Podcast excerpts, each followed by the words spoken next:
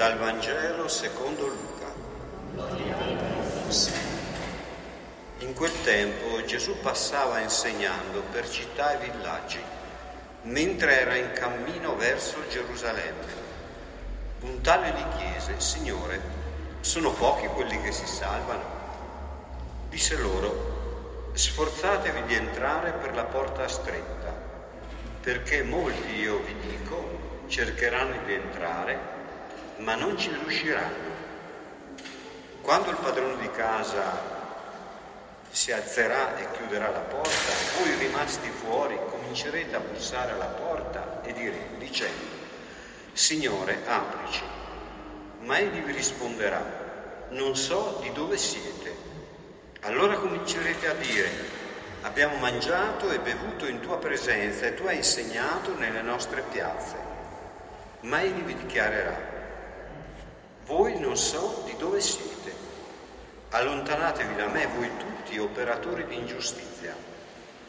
Là ci sarà pianto e stridore di denti quando vedrete Abramo, Isacco, Giacobbe e tutti i profeti del regno di Dio. Voi invece cacciati fuori. Verranno da oriente e da occidente, da settentrione e da mezzogiorno e siederanno a mensa nel regno di Dio.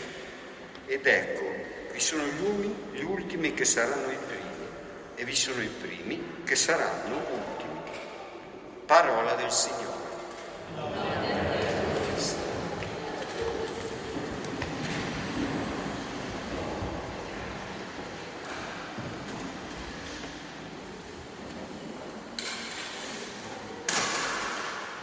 Il Vangelo di oggi ci consegna un'immagine che forse, anzi sicuramente, fa un po' paura ed è un'immagine che ha spaventato per lungo tempo le generazioni precedenti alla nostra ed è l'immagine di questa porta stretta per la quale bisogna sforzarsi perché è una porta che si passa difficilmente e il Vangelo dice che a un certo punto il padrone si alzerà, chiuderà la porta e chi rimane fuori non avrà nessuna possibilità di appello. Addirittura il Vangelo dice che neanche l'avere mangiato e bevuto in sua presenza, neanche il fatto che Gesù abbia predicato nelle piazze di queste persone sarà sufficiente per farli entrare.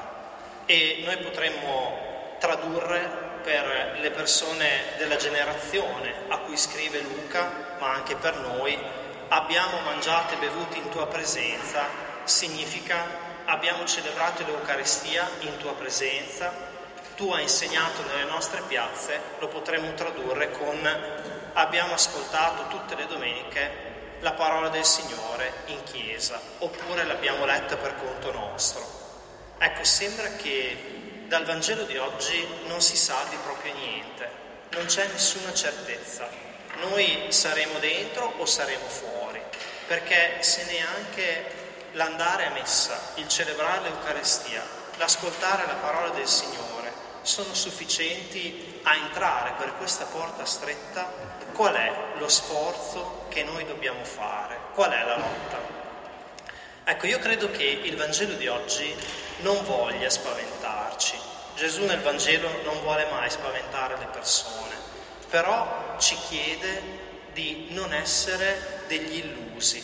Io penso piuttosto che il Vangelo davvero ci inviti a questo. Non siate degli illusi, non siate illusi nei confronti della vostra vita. E anzitutto non essere illusi significa fare conto del proprio tempo. C'è una, un racconto molto bello di, della, della, sapienza ebraica che abbiamo usato anche con i ragazzi del clan in route, che dice così, che un giorno a Praga viene incarcerato un vecchio rabbino e allora il comandante va da lui e gli pone vedendolo tutto serio, gli pone delle domande sulla Bibbia per sentire le sue risposte e gli dice ma com'è che se Dio conosce tutto, nella Genesi, dopo che Adamo ha commesso il peccato, Dio lo va a cercare e gli dice Adamo dove sei? Se sa già tutto deve sapere anche dove si trova Adamo. E allora questo rabbino gli risponde dicendo guarda bene che Dio non dice Adamo dove sei perché lui non lo sa, lo dice per Adamo. È Adamo che si sta nascondendo da se stesso e allora Dio lo richiama a essere presente alla propria vita, a non nascondersi più. E questo succede nei confronti della vita di tutti. È come se Dio dicesse nel tuo tempo, dove sei? Cosa stai facendo nel tuo mondo? Ad esempio, sono già passati 46 anni da quando sei in vita, che cosa fai nel tuo tempo? E il racconto dice che il comandante, sentendo il numero esatto dei suoi anni, ha un sussulto e poi cerca di contenersi e va via. Ecco, io penso che il Vangelo di oggi in fondo chieda anche a noi questa cosa. Nei tuoi anni, nel tuo tempo, dove sei? Nel tuo mondo, dove sei? Che cosa stai facendo? Sei consapevole di quello che vivi? Questa penso che sia la prima domanda per noi ed è una domanda fondamentale per la nostra vita. Appunto, a un certo punto questo padrone di casa si alzerà e chiuderà la porta, non significa che il Signore in modo arbitrario ci terrà dentro o fuori a seconda di come vuole Lui. È piuttosto una domanda sul nostro tempo presente. Oggi, nel tuo tempo, dove sei? Cosa stai facendo? E negli anni della tua vita, come sono cambiate le cose? Io penso che questa sia la domanda fondamentale che il Vangelo di oggi ci fa. E poi sicuramente il Vangelo ci dice che vincere le nostre illusioni, perché a volte noi siamo davvero illusi, richiede una lotta forte. Ma io vorrei fare una, una piccola sottolineatura per capire bene il Vangelo di oggi. Noi nella nostra traduzione abbiamo, abbiamo scritto così, sforzatevi di entrare per la porta stretta perché molti, io vi dico, cercheranno di entrare ma non ci riusciranno. Ora questo verbo, sforzatevi, a me richiama un'appartenenza cristiana fatta di tante cose da dover fare anche, diciamo, mandandole giù in modo molto amaro, no? Invece il Vangelo di oggi non dice sforzatevi, dice lottate per imparare ad avere forza. Il punto è riuscire ad avere la forza e questo richiede una lotta. A volte invece le nostre lotte sono degli sforzi inutili che ci portano fuori dal Vangelo e proprio per questo fanno sì che la nostra vita diventi una vita illusa, diventi una vita dove appunto le nostre lotte non sono lotte per la vita, ma sono sforzi che ci tolgono le energie. E io penso che ognuno di noi possa interrogarsi chiedendosi ma le lotte che io faccio in casa, con le persone a cui voglio bene e in parrocchia, nella mia comunità, nel mio mondo, sono delle lotte che mi danno forza oppure tante volte sono cose che mi sfibrano e basta. Sono cose che invece di aiutarmi a guadagnare forza mi fanno sentire sempre più debole. Nella seconda lettura appunto si dice che il piede che è zoppo deve ritrovare forza per camminare bene. A volte forse noi non siamo così e anzi le nostre lotte spesso sono degli sforzi inutili. Io lo penso anche nei confronti della nostra appartenenza di Chiesa. Guardate, vi faccio un esempio che era un esempio di una cosa che succedeva al tempo di Gesù. Al tempo di Gesù qual era la lotta? Era la lotta per fare bene tutte le cose. Bisognava rispondere a tutti i comandi e quando uno riusciva a rispondere bene a tutto, finalmente era arrivato alla fedeltà a Dio. Ora, questa, questa cosa produceva persone rigide nei confronti degli altri e supponenti perché pensavano di essere fedeli a Dio. E Gesù dice non è questo il punto, anzi è esattamente il contrario.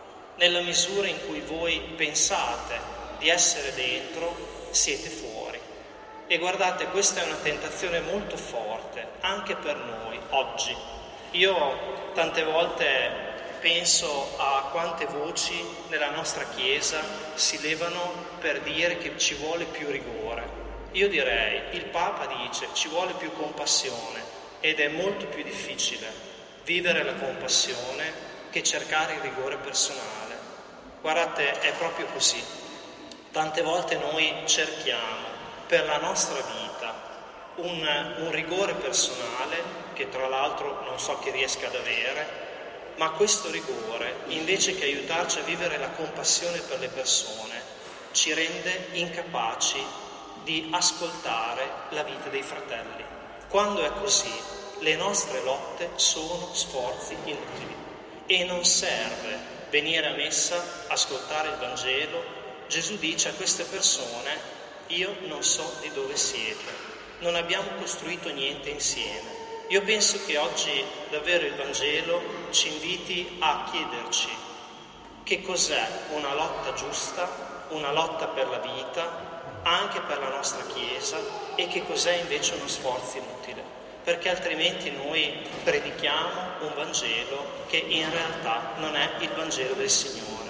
Ecco, allora chiediamo al Signore di sapere stare dentro la nostra vita, di sapere lottare per acquisire forza nei, nei nostri legami, nelle cose che facciamo, nelle lotte della nostra vita e chiediamo davvero di sapere fare conto del nostro tempo, di non nasconderci da noi stessi, di essere presenti alle cose e alle persone non solo fisicamente ma con il cuore, in modo che la promessa del Signore che c'è e si compie possa essere anche per noi.